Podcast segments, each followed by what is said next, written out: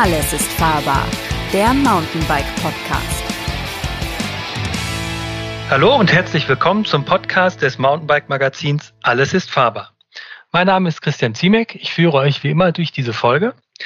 Und heute heißt unser Thema Cape Epic virtuell. Bike Race pur oder Lama Abklatsch. Und zu diesem Thema habe ich Mr. Cape Epic persönlich in der Leitung, und zwar Karl Platt. Er hat 16 Mal das Cape Epic absolviert, fünfmal hat er es gewonnen und er weiß gar nicht mehr, wie oft er auf dem zweiten oder dritten Platz gelandet ist. Hallo Karl, herzlich willkommen. Ja, servus Leute, hallo, schön bei euch zu sein. Schön, dass du da bist. Und ähm, unser anderer Gesprächspartner in der Leitung ist Lukas Hoffmann, unser Online- und Testredakteur fürs Mountainbike-Magazin und äh, hauseigener Race-Experte. Hallo Lukas. Ja, hi zusammen. Servus. Hallo. Ja, und eigentlich, lieber Karl, ist auch schon die erste Frage, die sozusagen in dem Titel genannt wurde. Bike Race pur oder Lama Abklatsch? Was würdest du sagen? Ursprünglich wolltest du ja eigentlich das Cape Epic dieses Jahr nicht mitfahren. Ähm, und als du dann, als dann das Gespräch Podcast aufkam, hast du gesagt, komm, ich fahr mit. Ähm, wie war's für dich? Ja, um nochmal das richtig zu stellen, also das, ähm, das virtuelle Cape Epic meinst du? Genau, das virtuelle. Ja, genau. Ja. Also ich bin äh, so gar kein Rollenfreund. Ähm, ich habe auch schon mehrere Einladungen mal gehabt, mal so ein Zwift-Rennen mitzufahren, aber irgendwie, weiß nicht, ich bin halt nie auf der Rolle gefahren und meine Devise war schon immer, also bevor ich auf die Rolle gehe, dann quäle ich mich auch draußen mal eine Stunde, weil viel länger äh, halte ich es auf der Rolle auch nicht aus es gibt ja echt Leute, die können auch mal drei, vier Stunden oder mein Teamkollege, der Alban Lakata, der kann auch mal vier Stunden auf der Rolle fahren. Ja, das, das packe ich gar nicht. Hm. Du, aber das ist, äh, der hat keine andere Wahl und der hat sich vom Kopf her so eingestellt und dann macht er das halt einfach so, weil er Profi ist und äh, da muss er es durchziehen. Und äh, ja, ähm, da hat das Cape Epic mich gefragt, ob ich da gerne mitmachen möchte. Und da habe ich gedacht, ah ja, komm, Fürs Cape Epic gebe ich alles. Das ist ja mein Traumrennen und dann habe ich da mitgemacht. Warum ist das denn Traumrennen? Ich glaube, wir sollten noch mal ganz vorne wirklich einsteigen und auch für den unwissenden Leser dieses legendäre Cape Epic Rennen, was viele Mountainbiker so als die Tour de France des Mountainbikesports ähm, ja, bezeichnen. Und vielleicht auch noch mal vorstellen für die Leute, die es nicht kennen. Karl, vielleicht willst du das mal kurz machen. Wie, wo, worum geht es beim Cape Epic? Wo findet das statt? Ja, wer gewinnt da, wer gewinnt da nicht? ja, wo, wo, wo fange äh, fang ich da an? Ja, das Cape Epic ist ja wirklich legendär. Es hat angefangen 2004. Ich war schon bei der ersten Ausgabe dabei. Und damals hat der Manny Heimanns, ein, äh, äh mein äh, Teampartner von Transalp und äh, guter Freund, hat gesagt, hey Karl, da ist in Südafrika so ein Mountainbike-Rennen. Hast du Lust, dass wir das zusammenfahren? Und ich, äh, Südafrika, da wollte ich ja mal, mal hin. Manny, ich bin dabei gesagt, getan, zack, rübergeflogen. Südafrika, natürlich alles aufregend. Und dann waren wir irgendwann mal dann mit dem Auto noch 500 Kilometer zum Start gefahren nach Neisner. Und dann ging es los über äh, acht Etappen. Da haben wir uns halt echt durchs Outback, durch die Halbwüste durch äh, äh, ja, gefahren. Und das waren echt Wahnsinnseindrücke, was da entstanden ist. Ja.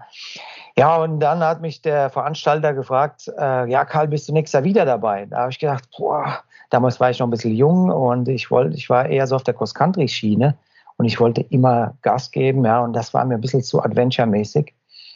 und äh, da habe ich gesagt, ja, ich weiß nicht, er hat gemeint, hey, wir machen alles besser, äh, wir organisieren das besser und das wird das Rennen überhaupt, das Mountainbike-Rennen überhaupt.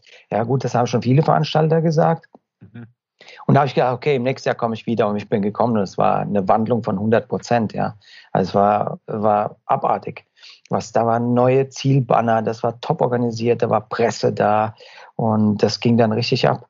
Ja, und dann hat sich so dieser Schritt ist jedes Jahr immer, immer größer geworden und mittlerweile kann man sagen, das Cape Epic ist das beste Mountainbike-Rennen der Welt. Also muss ich schon sagen, was da, was da ein Aufgebot an Presse, an äh, Media und da passt einfach alles zusammen. Das ist im Frühjahr, das ist Südafrika, das ist super Wetter. Also ihr, passt einfach alles zusammen, ja. Und mittlerweile ist auch so, dass da so viele Trails gebaut wurden, ja. du fährst auf den schönsten Mountainbike-Strecken der Welt. Ja. Klar ist es manchmal auch hart, weil einfach die Etappen auch sau lang sind, so um die 100 Kilometer. Und es tut auch weh. Und, aber dieses Erlebnis, ja, wenn dann so eine Stadt von Etappe zu Etappe zieht, ja, das, das muss man sich so vorstellen. Ich meine, da sind 1400 Fahrer dabei. Ja. Aber das ist schon riesig, ja. Das ist schon riesig. Aber wenn dann nochmal die Betreuer, das sind ja nochmal doppelt so viele Betreuer, das muss man sich vorstellen, das sind drei bis 4.000 Leute, die jeden Tag irgendwo hinziehen, ja. Wenn du da ankommst, das ist eine Atmosphäre, also das kann man, das kann man gar nicht beschreiben. Das ist so cool, ja, wenn dann auch die Leute im Zelt oder im Wohnmobil pennen. Ja, das ist unglaublich. Das packt ein. Das hat mich dann irgendwann mal gepackt und äh, ja, seitdem war ich äh, jedes Jahr dabei. Also das ist das Mountainbike-Rennen, das es gibt. Muss man gemacht haben als, als, als Mountainbiker, als passionierter Mountainbiker, muss man da dabei gewesen sein. Es ist ja auch fahrtechnisch nicht ganz ohne, ne? Also die Trails sind zum Teil richtig knüppelhart und das dann auch einfach richtig lang, wie du schon gesagt hast, oder? Ja, das muss man sich so vorstellen. In den ersten Jahren, das war einfach knüppelhartes Gelände. Das war kein, kein Trail am Anfang, das war Jeep-Track. Du bist irgendwo reingefahren und da war so ein, äh, du bist dann einfach irgendwo in der Pampa gefahren. Das war das, das Safari. War einfach Safari, ja. Da bist du mit dem Jeep halt mit zwei, mit 5 km/h drüber gefahren. Und mit dem Mountainbike musstest du halt dann fünfmal so schnell fahren, ja. Und es hat geschlagen und Steine und da gab es natürlich auch viele Stürze. Dornen, was wir uns im ersten Jahr an Platten da reingefahren haben, da war irgendwann mal klar, dass du mit Schlauch dort einfach nicht fahren kannst, weil du, sonst kommst du nicht ans Ziel, ja. Und das war halt wirklich in, in der Prärie. Natürlich, in den letzten Jahren hat sich ein bisschen verändert. Wir fahren nicht mehr von Punkt zu Punkt, sondern das ist äh, wie so eine Sternfahrt, ja. Und ähm, du hast an, an einem Ort, äh, von einem Ort mehrere Starts, also mehrere Etappen. Und das finde ich auch im Endeffekt besser, weil das, die Logistik macht es einfach noch einfacher. Du musst nicht jeden Tag deine Tasche packen, das Wohnmobil, das ganze Setup. Ähm, und du fährst natürlich dann auf den schönsten Trails, ja. Weil die Leute bauen dort überall und die, du kannst auch mal so eine Stadt ein bisschen länger genießen. Also ist, der Stressfaktor geht ein bisschen weg, ja. Das heißt, mhm. du kannst mal drei Tage wirklich in einer Stadt bleiben und dann hast du auch mal Zeit, du hast ein bisschen eingewöhnt, kannst Sachen kennenlernen, Weinfarmen kennenlernen, ja. Passt das zum Rennfahren noch dazu, die Weinfarmen? Oder muss ja, wir, ja, wir als Profis äh, ein bisschen weniger. Ja, das heißt, wir schauen uns ja auch die Etappen vorher jetzt an. Früher konntest du das gar nicht, aber jetzt schaust du die Etappen vorher schon mal an. Und äh, ja, klar, da, und die sind meistens ja auf einer Weinfarm. Äh, wo die Starts sind und dann hängst du, übernachtest du auch mal dort und äh, genießt äh, das ein oder andere Tröpfchen.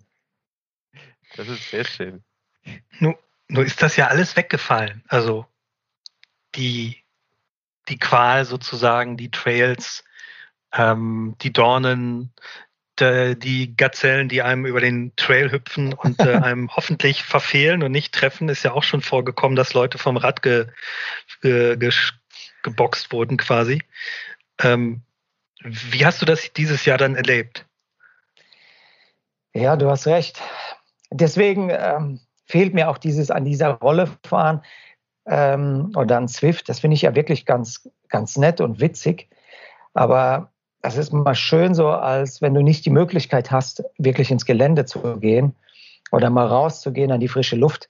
Und ähm, auf der Rolle kannst du es natürlich, das ist, dieses Zwift-Fahren ist natürlich tausendmal äh, geiler, wie wenn du einfach nur stumpf äh, vor der Wand fährst. Ja, also das andere hat schon einen coolen Charakter.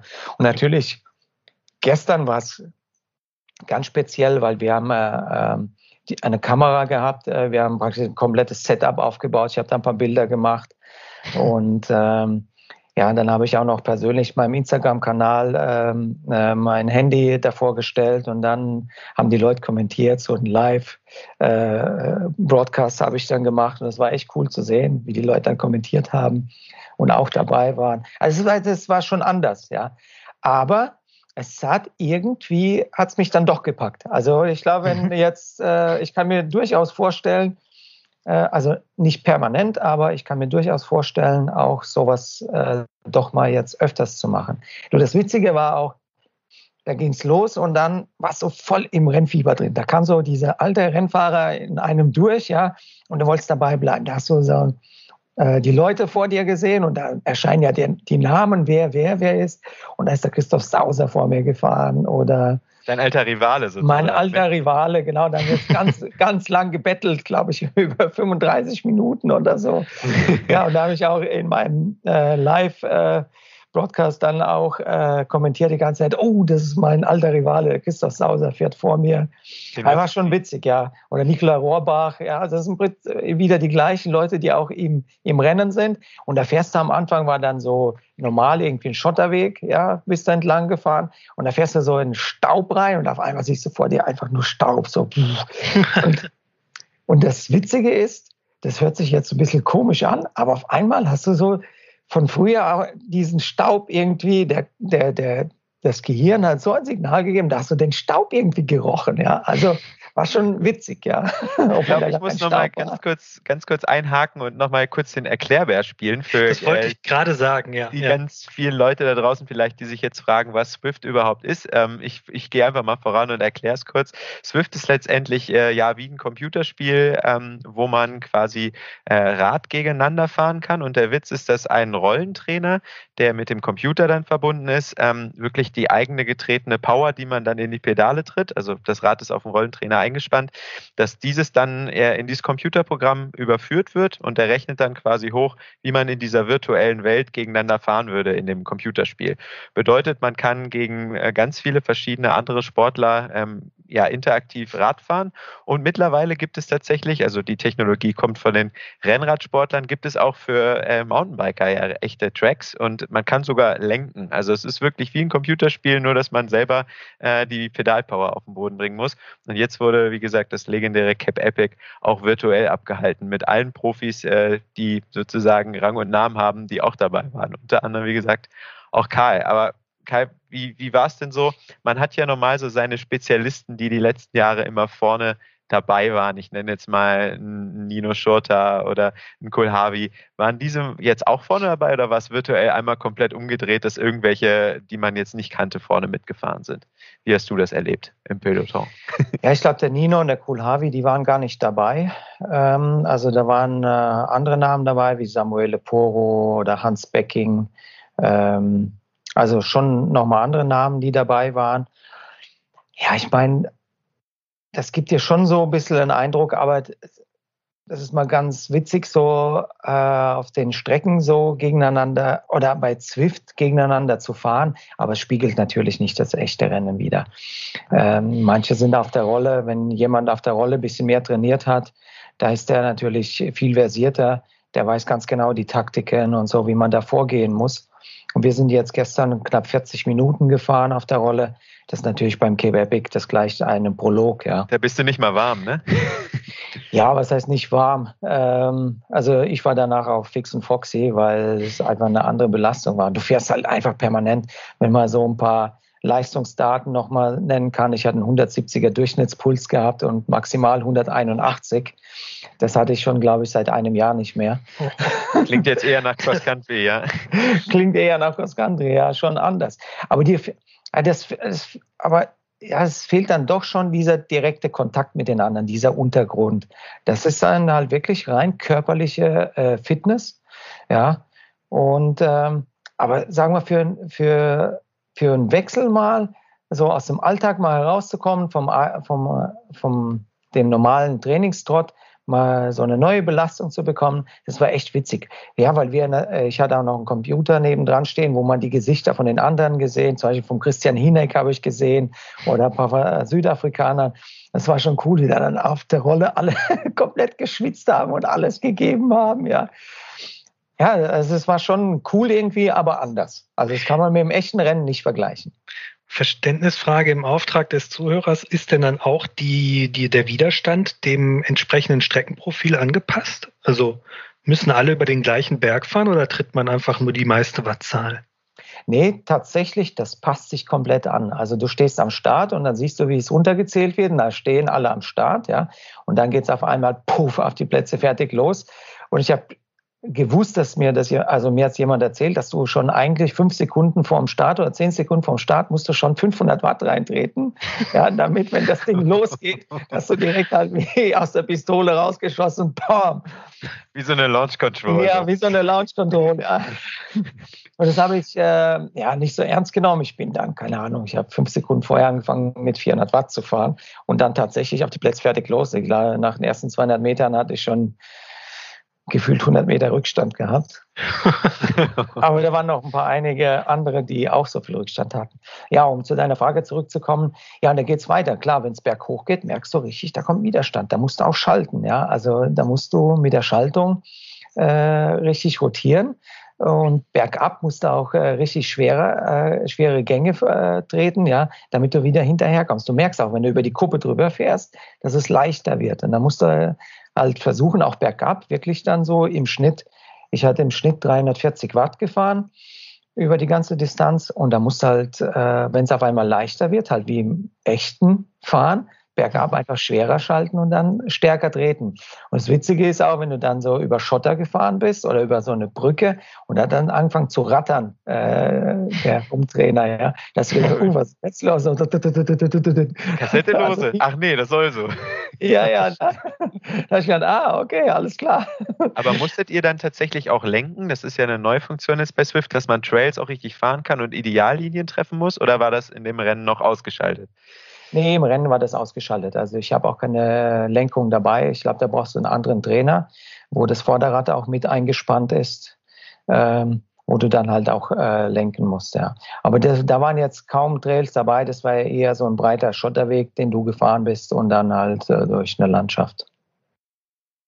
Aber du bist ja sonst eigentlich eher so der extreme lange Fahrer. Und vor allen Dingen, wenn man dir auf Instagram folgt, du bist auch wirklich ein absoluter Draußenfahrer. Also auch wenn das Wetter unter aller Kanone ist, dann sieht man immer, aha, der Herr Platt fährt wieder durch die Gegend und fährt die ganz langen Dinger. So Turbodiesel unter sieben Stunden gefühlt fährst du gar nicht. Ähm, hast du jetzt irgendwie die Liebe zur Rolle äh, durch diese Aktion entdeckt? Oder gehst du jetzt auch öfter auf die Rolle oder ist das ähm, immer noch für dich Teufelszeug und du bist eigentlich lieber draußen unterwegs. Und das stelle ich dir jetzt einfach mal. Nee, Teufelszeug ist es auf keinen Fall. Also äh, du, da gibt es ja auch viele Freunde von mir, die fahren auf der Rolle, weil die einfach den ganzen Tag arbeiten. Und wenn du, bevor du dann abends. Äh, ist ja nicht jeder so, Profi. Genau, ist ja nicht jeder Profi oder hat die Möglichkeit, äh, im Hellen zu fahren. Und gerade in den Wintermonaten, ja, das ist, wenn du dann um dunkel nach Hause kommst und willst, äh, oder da willst du vielleicht nicht gleich aufs Rad gehen, mit der Familie vielleicht nochmal ein paar Worte wechseln. Und wenn die dann schlafen gehen und dann kannst du von acht bis neun oder von acht bis zehn nochmal auf der Rolle fahren, das ist natürlich eine super Erfindung, ja. Aber viele gehen da natürlich auch brutal auf und die kennen dann nichts anderes wie Rolle. Und äh, das finde ich ja ein bisschen schade, wenn, wenn das Ganze so ein bisschen zu versteift wirkt. Ja.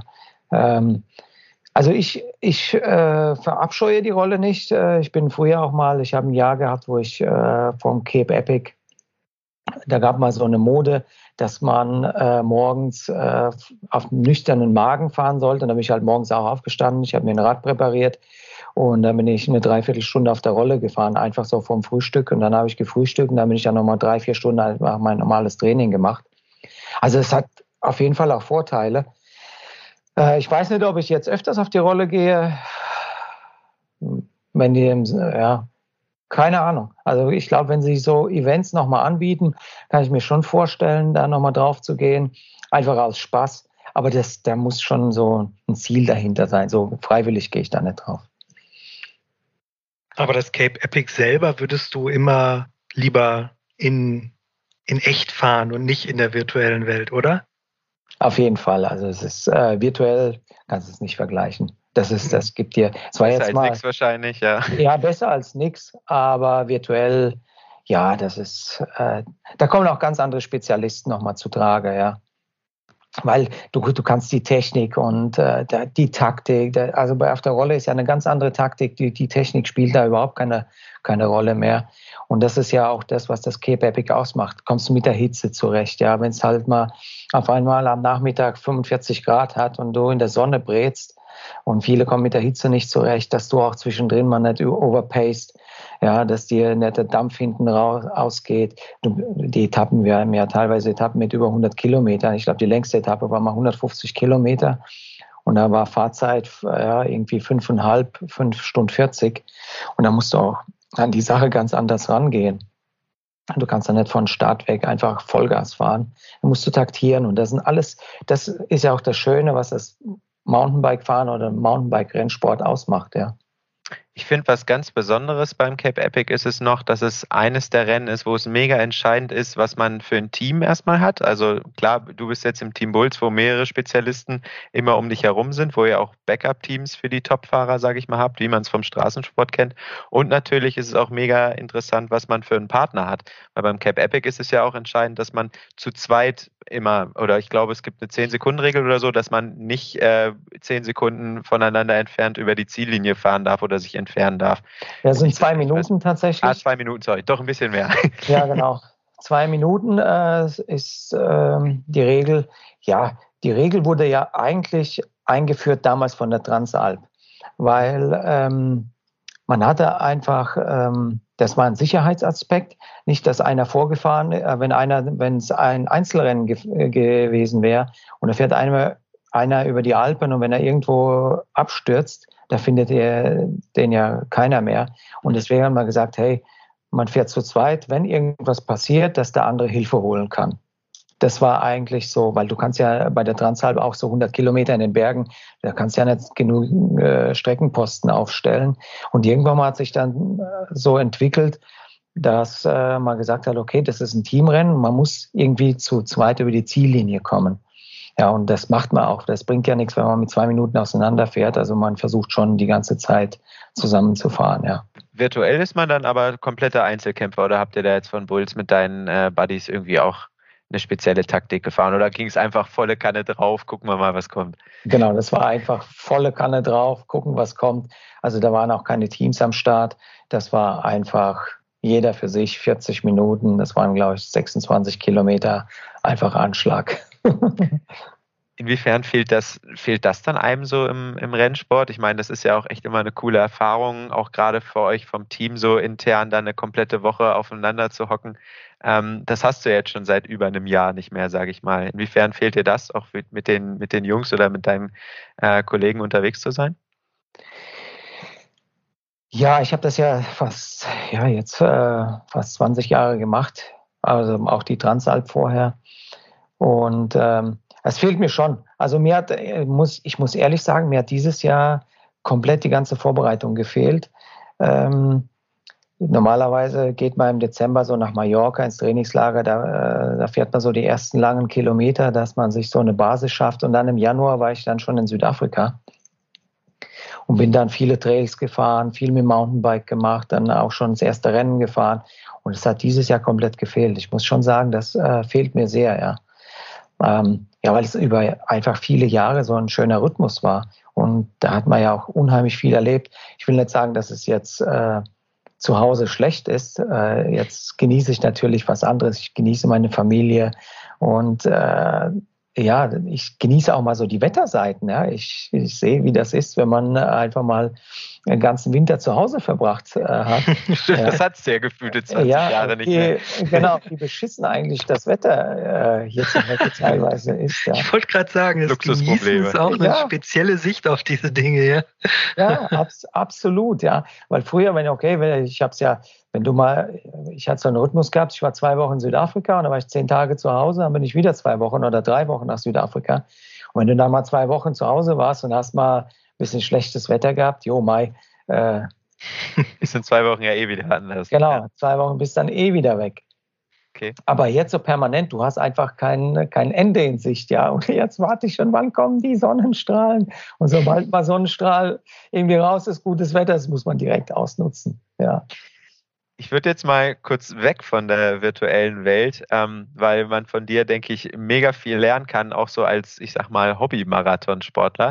Ähm, was mir bei dir immer auffällt, wenn man dich irgendwo äh, sieht, du hast immer mega gute Laune und bist immer mega locker drauf. Es ist egal, ob es gerade im Startblock ist oder irgendwie in der Teamzone, du bist halt auch ein Profi, jetzt in Corona-Zeit nicht zum Anfassen, aber ja, mit dem man immer quatschen kann. Wie schaffst du es so, so locker zu sein, auch vor so mega wichtigen Rennen wie im Cape Epic, dass du da echt ja ganz locker rangehen kannst? Ich finde, das ist halt mega wichtig. Wie machst du das? Ja, vielen Dank, dass es äh, so rüberkommt. Das ist wahrscheinlich mehr Schein als Sein. Nein, also, ach du, ich glaube, das ist, äh, das sind schon so auch Gene, die einem mitgegeben wurden. Dafür kann ich teilweise auch nichts. Ähm, ja, es, äh, meine Familie, die sind alle ziemlich locker drauf in allem, was sie machen.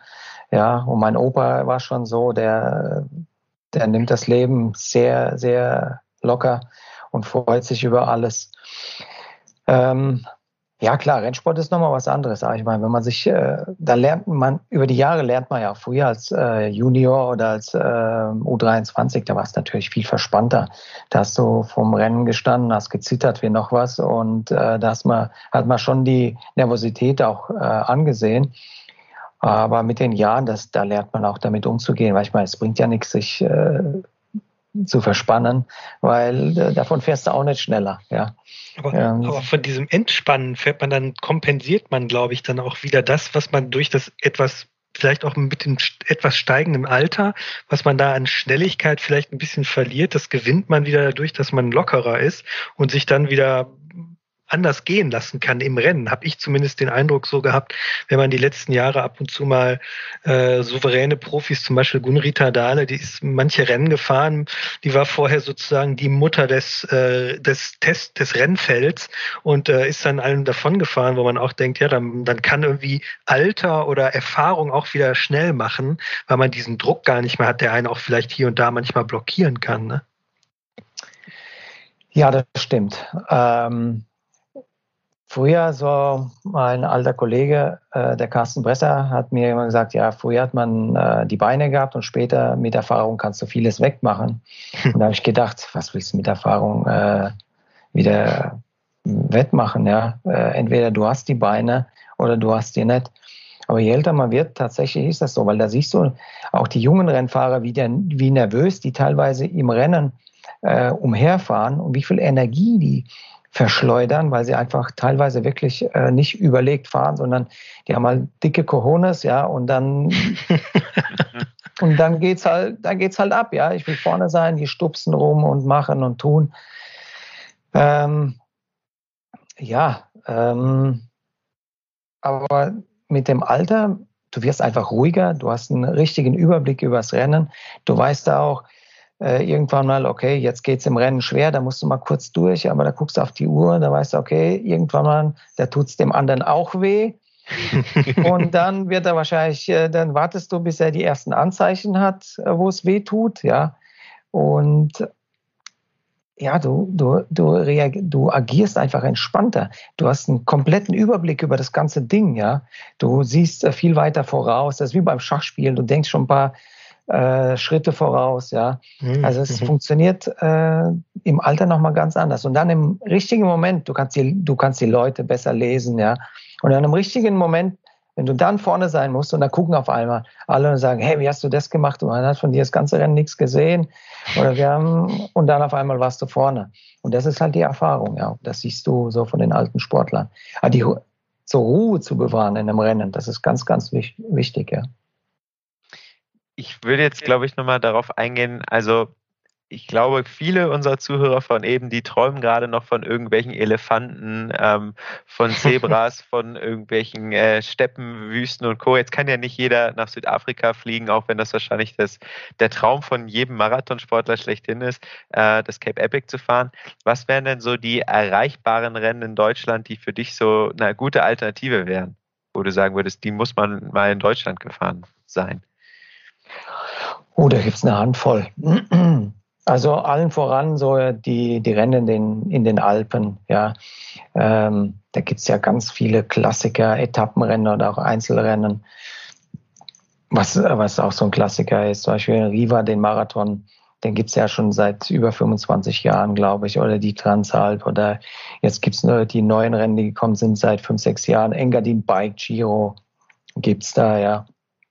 Oder wenn man ein bisschen Rennatmosphäre schnuppern will, Rothaus Bike Giro gibt's. Ähm, Villingen zum Beispiel, das ist auch so ein Klassiker.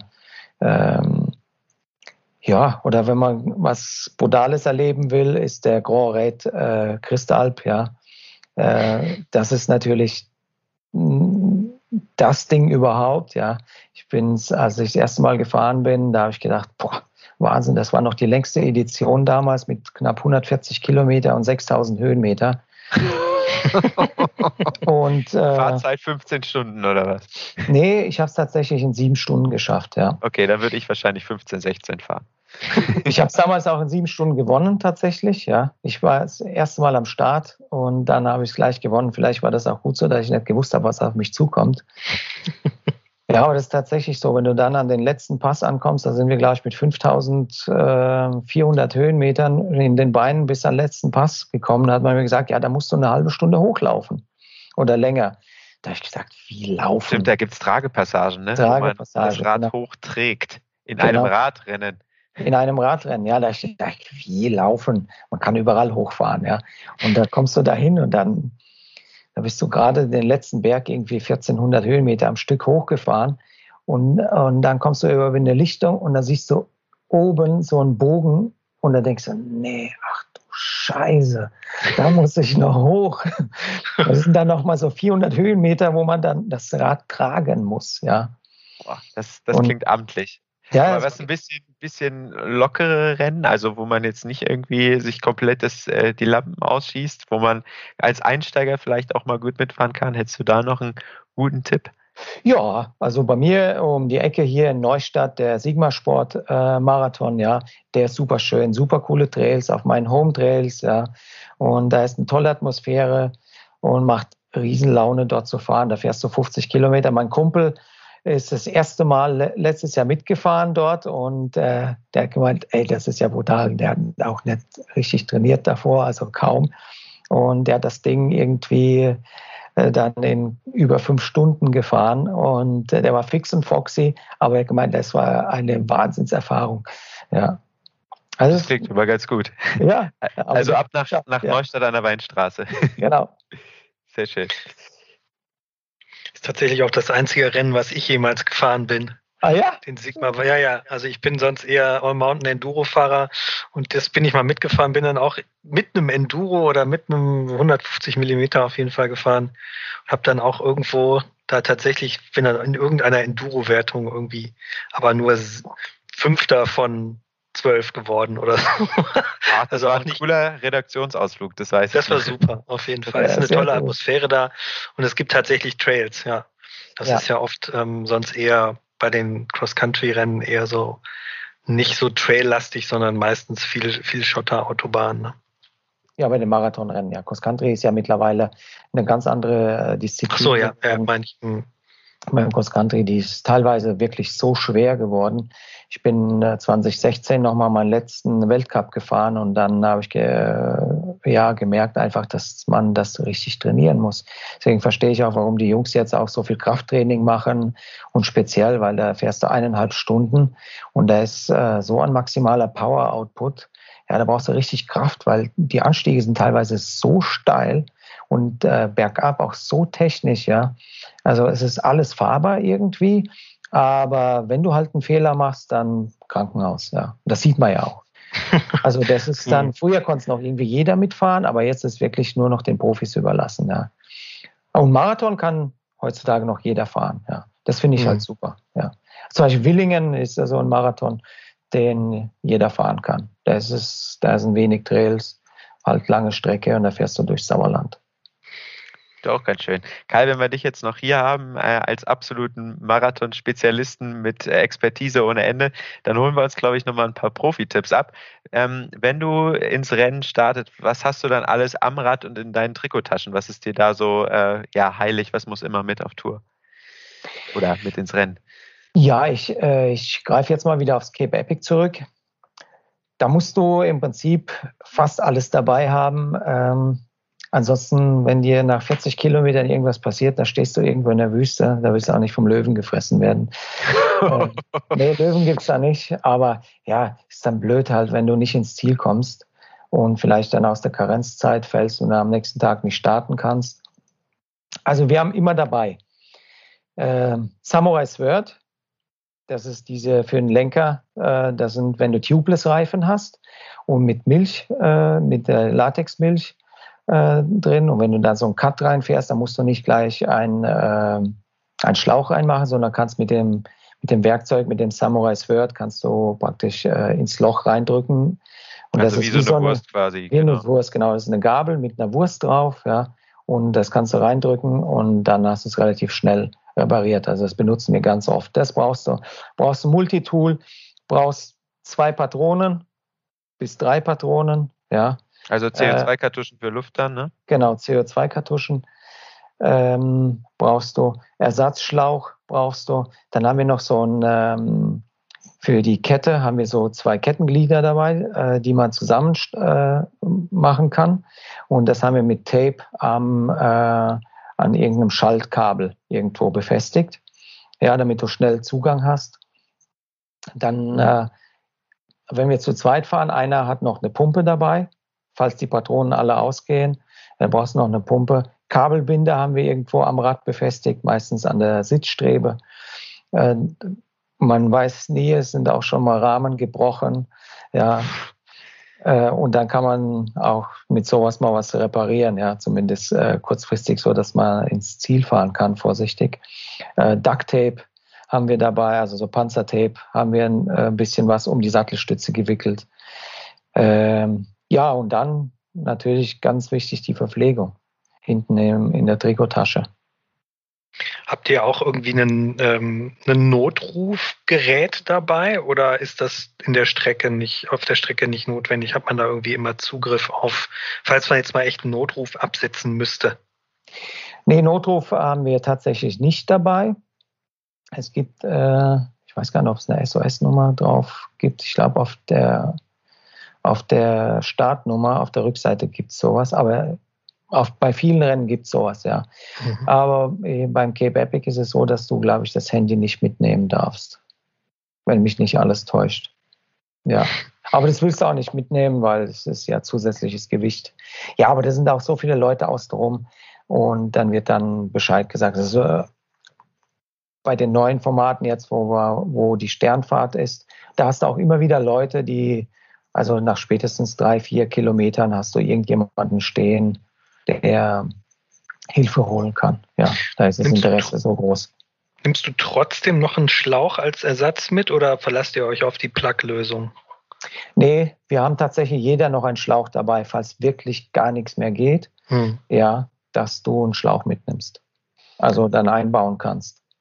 Aber dann erzähl doch mal, wenn wir jetzt eh gerade dabei sind, was für Defekte auftreten können. Was war denn eigentlich so dein krassester Defekt? Oder hast du so eine Top 3 an den schlimmsten Sachen, wo es gar nicht mehr ging? Du hast schon erzählt, Rahmenbruch kann auch mal passieren. Was war so das Schlimmste, was du hattest bei dem? Nee, ja, also Rahmen, Rahmenbruch haben wir äh, zum Glück nicht gehabt. Äh, das Schlimmste meinem Teamkollegen Stefan Sam, das war beim Cave Epic 2008 äh, da haben wir so neue Laufräder äh, gemacht und da waren relativ wenig Speichen drin. Und dann fahren wir bergab, ja, zweite Etappe, weiß ich noch ganz genau, und ich gucke auf sein äh, Hinterrad und das fängt an so zu eiern. Und es wird immer schlimmer und ich denke so, das gibt's doch gar nicht, was ist das? Äh, und dann habe ich gesagt, hey Stefan, bleib stehen, deine Speichen sind alle locker. und dann ist er stehen geblieben, da haben wir geguckt, das ganze Hinterrad so gewackelt. Ne? Und dann haben, wir, dann haben wir das Tool rausgeholt, da haben wir dann auf der Strecke angefangen, halt alle Speichen wieder festzumachen, haben wir das Hinterrad zentriert. Ja, und dann einmal ist uns noch 2007 äh, das Pedal abgebrochen. Also hm. nicht abgebrochen, sondern die, das Pedal ist, hat sich von der Achse gelöst und dann hat er auch im Stefan, ja, und der hat kein Pedal mehr gehabt. Mhm. Und zum Glück hat damals uns jemand, äh, ein Outcast-Fahrer, der mitgefahren ist, haben wir ein Pedal bekommen und da konnten wir noch das Gewerbe gewinnen. Ja. Wahnsinn. Ja, und dann so, klar, Platten und so Zeug hast du äh, schon. Wir versuchen aber relativ gutes Material zu fahren, damit, ja, weil jeder Platten, der kostet dich einfach wertvolle Zeit, ja. Klar, aber, dann geht man wahrscheinlich eher auf Sicherheit und fährt ein bisschen schwereren Reifen als genau. äh, Risikos. Als genau, das haben wir früher immer gemacht, aber gut, dass du einen Platten hast, ist nicht ausgeschlossen, wenn du dann mit 20 oder 25 Mann in der Reihe fährst und es staubt und übersiehst so einen Stein mal und dann macht's bumm. Und dann hast du halt einen Platten, ja. Kette haben wir auch mal verbogen. Äh, da haben wir, da, da, zum Glück war das so drei, vier Kilometer vor der Verpflegungszone. Da bin ich schnell in die Verpflegungsvorgefahren. Und ähm, dann habe ich eine neue Kette, da haben wir so Boxen und da ist Ersatzmaterial drin. Und da haben wir eine Kette gehabt, da habe ich die rausgeholt und da haben wir dann in 40 Sekunden eine neue Kette drauf gemacht. Wow, das ist ja schon Formel 1-Style fast. Ja. Und was nimmst du dann an, an Verpflegung mit? Wie viel braucht man für eine Etappe?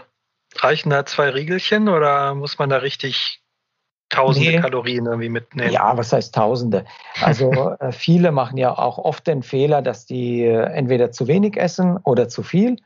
Die Faustregel ist ja, wenn du gut trainiert bist, kannst du in der Stunde so maximal 80 bis 90 Gramm Kohlenhydrate aufnehmen. So ein Gel hat um die ja, 22 bis 25 Gramm. Und dann äh, schaust du, dass du in der Flasche noch was hast. Das heißt, pro Stunde zwei bis drei Gels und äh, eine, ein, eine Trinkflasche pro Stunde. Das rechnen wir so. Das heißt, ich nehme dann pro Etappe zwischen sechs und acht Gels mit. Und wie viel, und das Wasser ist zwischendurch, kriegt man, gibt es Verpflegungsstationen? Genau, es gibt zwei ja. bis drei Verpflegungszonen und da versuchen wir, äh, unsere Flaschen immer wieder aufzufüllen. Aber das ist so die Faustregel. Pro Stunde eine Flasche, 750 Milliliter und dann äh, zwei, zwei bis drei Gels. Und am besten anfangen schon direkt zu essen, weil in der ersten Stunde kannst du noch ein bisschen mehr aufnehmen, ja. Äh, und ja, weil du hast ja einen Glykogenspeicher im Muskel und äh, in der Leber und das geht irgendwann mal ganz schnell leer. Das heißt, wenn du Vollgas fährst, da kannst du bis zu 300 Gramm Kohlenhydrate rausballern. Das haben wir schon mal alles ausgerechnet. Man kann ja dann so Spiergeometrie machen und dann halt auch ausrechnen, was man so rausballert. Das, hat man, das kann man auch am Selbsttest machen. Ja, wenn du Vollgas fährst, Puls 180, da fährst du und dann irgendwann mal nach 40 bis 45 Minuten merkst du, oh, jetzt geht der Puls langsam tiefer. Das heißt, der Körper sagt dann, hey Junge, du hast keinen Sprit jetzt. mehr. Machen wir jetzt Motorkontrollleuchte ist an. Motorkontrollleuchte, ja, da flackert dann alles auf. Aber trotzdem, wir sind, wir sind ja in Afrika. Hast du Tierwelt beobachten können? Ist dir irgendwas über den Weg gelaufen in der, Bestimmt, oder? Ja, ja, ständig, ständig. Ja, du fährst da äh, irgendwelche Antilopen springen ständig mal über, über den Weg, ja. Und einmal hat es den Robert Mennen auch mal ganz äh, krass getroffen. Da sind wir auch in die Abfahrt rein und ich habe diese, diesen Bug, also das sind so, ja, so kleine Antilopen sind das. Der ist vor mir praktisch in, über den Weg gehupft. Und wir sind dann weiter runtergefahren und die haben sich halt erschreckt. Und dann haben wir einen U-Turn gemacht, also so ein Trail, 180 Grad, und dann sind wir wieder zurück. Und da habe ich noch aufgepasst die ganze Zeit. Und aber den, das teilweise in dem Gebüsch siehst du die kaum, ja. Und der Roboter hat keine Chance gehabt. Und das Ding ist dem einfach mit 45 oder so im Schotter. Da gibt es ja ein schönes Video dazu. Mhm. Äh, das ist dem voll reingerannt, ja. Gut, sowas hat man auf Swift dann zum Glück nicht. nee. Aber wenn man ein schönes Feature an die äh, Programmierer, vielleicht kommt ja sowas auch mal rein, dass ja, der Führende ja. dann da äh, virtuell vom Rad geholt wird. Lieber nicht. Nee, Quatsch, das, das wünschen wir natürlich auch keinem. Und grö größere Tiere, irgendwas? Elefanten, Giraffen, äh, Geier? Kreisende Geier? Äh, kreisende Geier gibt es ständig, ja, weil irgendjemand macht immer so eine Mushroom Cloud. Der explodiert, ja. ähm, ja, äh, boah, was habe ich, das nimmt man so gar nicht wahr, aber. Ja, ja gut, man ist auch im Rennmodus, ne? Ja. Man ist im Rennmodus, genau. Das ist auch ganz gut. Ich glaube, beim härtesten Rennen der Welt, da sollte man auch nicht auf die, großartig auf die Natur schauen, sondern hauptsächlich, was vom Rad passiert und was da für Trails auf einen warten. Genau, genau. Da kommen wir auch schon zu meiner nächsten Frage. So, wir hatten ja schon Pannen so ein bisschen. Was ist mit äh, Pleiten und Pech? Was, was hast du da schon gehabt? Auch Stürze, irgendwie Verletzungen in der ganzen Zeit? Ich meine, du hast ja jetzt schon ein bisschen dein Glück herausgefordert. Ja, in 16 Jahren kann schon einiges passieren. Ähm, ich, ich habe tatsächlich angefangen, ach, gestürzt bin ich ja schon beim ersten Mal. Ähm, also beim ersten Epic auf der letzten Etappe bin ich gestürzt, irgendwie unachtsam gewesen, die Kurve reingefahren, fupp. Und da war die ganze Seite offen. Ähm, aber das steht an der Tagesordnung. Ja, so, ich würde sagen, mein schlimmster Sturz war 20 2014. Es hat brutal geregnet zwei Tage und wir haben eigentlich jeden Tag ausgesehen wie die Sau. Und es war also 100 Meter nach dem Start war es schon komplett eingesaut, dass das Gesicht gar nicht mehr erkannt. Und da sind wir auch in so eine Abfahrt reingefahren ähm, und die war relativ glitschig und ähm, da hast du kaum was gesehen. Und dann bin ich halt eine kleine falsche Linie genommen, dann bin ich halt weggerutscht und so blöd mit dem Knie auf dem Vorbau draufgefallen, dass ich mir das Knie relativ stark angehauen habe. Aber ich habe es erstmal gar nicht so wahrgenommen, weitergefahren und dann hat sich irgendwann mal am nächsten Tag so entzündet und äh, die, der Knochen war dann gebrochen. Aber es war so ein Quetschbruch, das heißt, äh, dann ist Blut reingelaufen und mhm. da hat sich dann äh, entzündet, ja, und ich konnte dann die nicht mehr Kapsel. fahren. Mhm. Ja, und ich konnte dann einfach nicht mehr fahren, ja, das mhm. ging nicht. Und da musste ich 2014 im gelben Trikot leider aus dem Rennen ausscheiden, ja. Mhm. Ja, Schulter ausgekugelt habe ich mir mal äh, eine, aber ja, das, da kann man noch mal durch. Also bin ich noch gefahren. Zweimal ja, man merkt sogar schon, du bist einer der härteren Sorte. ja, Radfahrer äh, kennen keinen Schmerz, gell? Kann jetzt dann eigentlich jeder auf Swift nachfahren, Lukas? Weißt du das? Kann man diese Strecke sich runterladen und dann, also genau. wenn die genau. Leute, die jetzt zuhören, Bock drauf bekommen haben, das Cape Epic mal zu fahren, ohne Antilopen und äh, Platten? Genau, also es ist, man muss ja unterscheiden, es ist äh, die virtuelle Welt, nennt sich Watopia. Ähm, also es gibt mehrere Strecken, die man fahren kann, aber diese Mountainbike-Strecken gibt es Stand heute nur auf Atopia. Das hat aber in dem Sinne nicht so viel mit Südafrika zu tun. Also klar, es sieht da ein bisschen so aus, weil es sehr, äh, ja, sehr viel Sand und so unterwegs ist, aber die kann man tatsächlich auch fahren. Ich glaube, es geht erst ab einem gewissen Level. Ähm, und wenn man dann möchte, kann man, was Karl schon gesagt hatte, ähm, auch die ja, Funktion, dass man lenken kann. Dafür braucht man dann ähm, ich glaube, ein iPhone oder ein Sensor und dann kann man tatsächlich auch diese Trails lenken und die Ideallinie fahren. Ist eine spezielle Strecke, die man, wie gesagt, auf Watopia dann auswählen kann im Menü. Kannst du, ähm, Karl, beurteilen oder ob die reine Strecke genauso hart ist wie das Original? Äh, jetzt mal abgesehen von dem fahrtechnischen Aspekt, ist das irgendwie schon einigermaßen äh, originalgetreu von der Belastung oder hattest du das Gefühl, ähm, oder kann man das gar nicht trennen als Rennfahrer, dass wenn man jetzt sozusagen die fahrtechnische Herausforderung und alles nicht hat, dass man sagt, es ist eine völlig andere Welt? Ähm, oder würdest du sagen, die Strecke ist schon irgendwie so ein bisschen wie in echt? Nee, also es hat mit dem Original eigentlich nichts zu tun.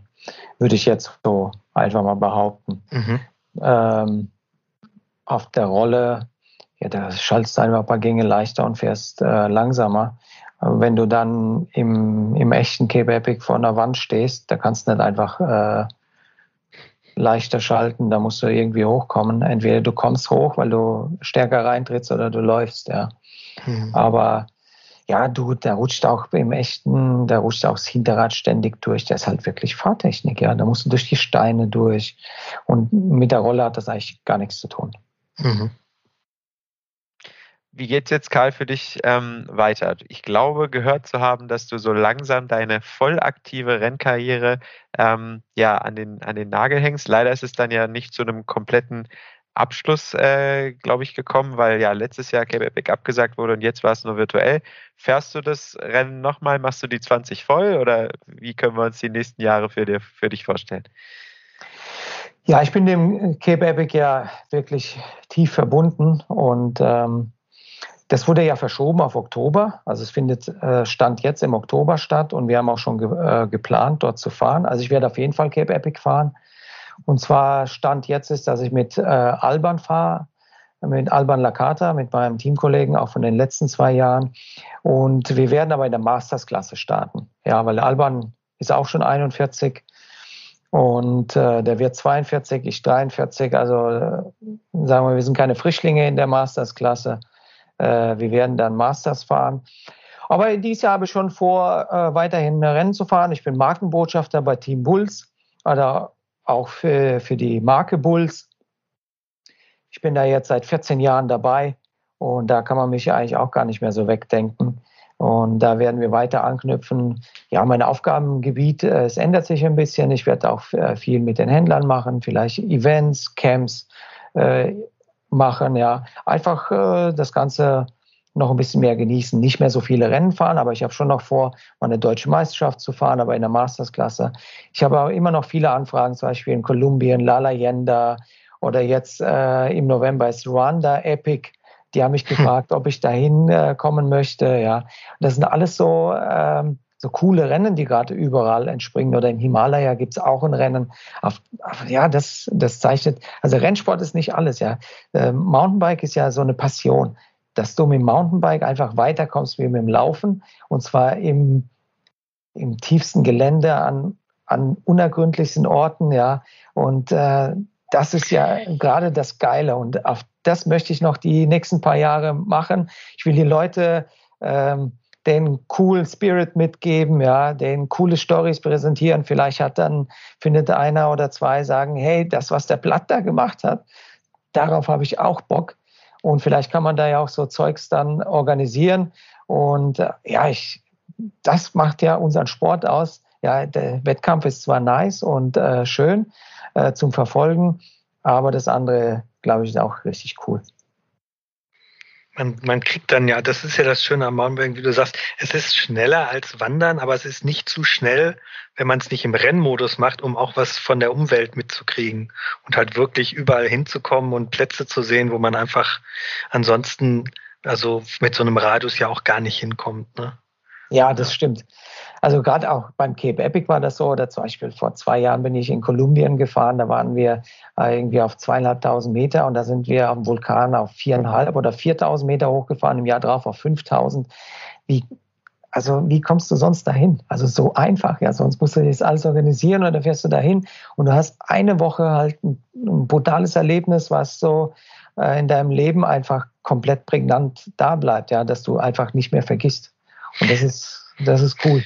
Erlebst du dadurch das Mountainbiken jetzt nochmal auf eine ganz andere Art und Weise, wenn du diesen gesamten Leistungs- und Renngedanken nicht mehr so an erster Stelle hast, sondern äh, auch sagst, ich ähm, konzentriere mich jetzt auch vielleicht ein bisschen mehr auf das Abenteuer und ähm, die, die Natur um mich herum? Also hast du das Gefühl, du, du nimmst das nochmal neu wahr, als, anders als früher? Ja gut, ähm, was ich ja vorhin mal angeschnitten habe, äh, im Alter nimmst du alles schon ein bisschen breiter wahr, ja. Ähm, du bist nicht mehr so fokussiert wie so ein 20-Jähriger, der einfach nur ballern will und jeden Tag maximal. Klar, als äh, älterer Sportler willst du auch noch maximal, aber das ist halt so alles kalkuliert, ja. Du weißt, okay, ich muss nicht die ganze Zeit an der hm. Ziellinie zählst, ja. Und dadurch habe ich schon so viel äh, erlebt ja, in den letzten, sagen wir mal, vier, fünf Jahren, äh, weil einfach der, der, das Blickfeld anders geworden ist. Und jetzt, glaube ich, kann man das noch mehr erleben, weil ja, auch außenrum, weil normalerweise nach der Etappe kommst du zurück und da wirst du die Beine hochlegen, dann denkst du manchmal, ah, gehe ich jetzt in die Stadt oder nicht, schaue ich mir noch ein paar Sachen an, ah, lieber ausruhen, Beine hochlegen, du weißt ja nicht, wie es morgen abgeht. Und ich glaube, jetzt ist dann komplett anders. Äh, Du hm. kommst ins Ziel und sagst ja, okay, jetzt gehe ich nochmal in die City, check da ein bisschen was, das Café oder die Leute, mit denen mal ein bisschen quatschen, vielleicht in der Bar irgendwo in der Einheimischen sitzen, mal die Leute beobachten, ja, mhm. und vielleicht auch mit denen mal ins Gespräch kommen. Ähm, ja, das ist, glaube ich, äh, schon cool. Klingt super. Ich wollte gerade sagen, das klingt doch nach einem äh, Rennfahrer-Lebensabend, hätte ich fast gesagt. Nein, um Gottes Willen, aber nach einer guten Rennfahrer-Rente, wo man noch so halb aktiv ist, ist doch super. Ja, ja, ja, ja. Vor allen Dingen bei dir ist dann das Schöne, du kannst dann irgendwie abends auch noch in eine Bar gehen. Der normale Mensch ist nämlich nach dem Rennen komplett fertig mit der Welt. Und der Karl geht dann nochmal auf die Piste. Ja, was heißt auf die Piste? Aber ja, das äh, wieder die Erfahrung, gell? Du weißt halt, okay, wenn du jetzt abends im Bett liegst oder vielleicht mal eine Stunde den Kopf nochmal auslüftest abends, äh, die einen liegen im Bett, machen sich Gedanken am nächsten Tag, wie sie den überleben, aber dann müssen sie ja trotzdem irgendwie überleben. Ob du jetzt eine Stunde mehr Gedanken machst oder vorher die Birne locker machst und vielleicht mal ein Bier trinkst, ja, und dich völlig entspannst, da gehst du mit einer ganz, da, da schläfst du auch besser und gehst an die Sache ganz anders ran, ja. Weil ändern tut's am nächsten Tag sowieso nichts. Das nehme ich mit für mein nächstes Rennen. Also jetzt können sich alle warm anziehen. Ich glaube, das war einmal der Fehler. Ah ja. Ja, wunderbar. ich glaube, das war ein tolles Schlusswort. Wie, wie, siehst du das, Karl? Hast du noch was zum Besten zu geben? Wo kann man dich verfolgen auf den ähm, sozialen Medien? Ja, auf Instagram könnt ihr, mir, könnt ihr mich am besten verfolgen. Da bin ich relativ aktiv. Ja, Karlblatt1403 ist mein Account. Da könnt ihr mich verfolgen. Da tue ich auch viel in die Stories reinpacken und äh, versuche da schon meine, meine Fans und Freunde am Laufen zu halten. Ähm, Facebook bin ich aktiv, Twitter habe ich zwar einen Account, aber bin ich nicht so aktiv. Strava, Strava könnt ihr natürlich sehr gerne verfolgen. Können die Fragen aber nicht stellen. einholen wahrscheinlich. Verfolgen, ich, ja, ich, ja. Verfolgen, aber nicht einholen. Ja, nee, so extrem. Ich bin gar nicht so extrem. Ich habe zwar manchmal Phasen, wo ich wirklich viel tue. Ja, wahrscheinlich, Lukas, wo, wo du gesehen hast, dann war jetzt mal die Sonnenstrahlen, da konnte man kurz, kurz fahren. Da habe ich gedacht, okay, der ganze Winter, da bist du irgendwie, mir hat das Trainingslager gefehlt, da war noch äh, ein Freund da, und dann haben wir gesagt, hey, wir fahren jetzt mal eine Woche einfach jeden Tag 200. Ja, und dann haben wir auch Was man halt so macht bei den genau. ersten Sonnenstrahlen. Genau, dann sind wir jeden Tag 200 gefahren. Da habe ich in drei Wochen, glaube ich, knapp 3000 Kilometer gefahren. Und was auch so spezielles Ding ist, um eine 300 fahren. Aber das mache ich ja nicht permanent. Aber es sieht dann so aus, als ob ich das permanent machen würde. Wahrscheinlich sticht das einfach heraus. Aber ja, genau. Ja. Ja, dann hoffen wir mal, dass sich bald die ganze Situation ein bisschen ändert und man sich auch mal wieder im echten Leben oder bei Veranstaltungen Rennen sehen kann. Äh, das wäre doch ganz schön. Das ist besser als das ganze Social Media. Dann äh, quatschen dich die Leute hoffentlich mal an. ja, ja, auf jeden Fall. Da bin ich immer offen. Sehr cool. Vielen Dank dir, Karl, auf jeden Fall, dass du äh, dir die Zeit genommen hast, um mit uns über Escape Epic zu plaudern. Ja, sehr gerne. Ähm, ihr könnt Spaß natürlich. Gemacht. Dankeschön. Ähm, an unsere Zuhörer, ihr könnt natürlich nicht nur dem Karl folgen, sondern auch uns. Und zwar auf Instagram, Facebook und Co. Wenn euch der Podcast gefallen hat, dann abonniert ihn einfach direkt hier auf der Seite. Folgt uns natürlich auch mit unserem Heft, das Mountainbike Magazin Wir sind die Orangenen. Kauft euch das Heft am Kiosk oder bestellt es euch per Abo. Dann kommt es direkt nach euch, äh, zu euch nach Hause in den Briefkasten. Ähm, bleibt uns verbunden und ähm, nicht vergessen, alles ist fahrbar. Auf Wiederhören Dankeschön. und tschüss. Hat Spaß gemacht. Ciao. Ciao. Alles ist fahrbar. Der Mountainbike Podcast.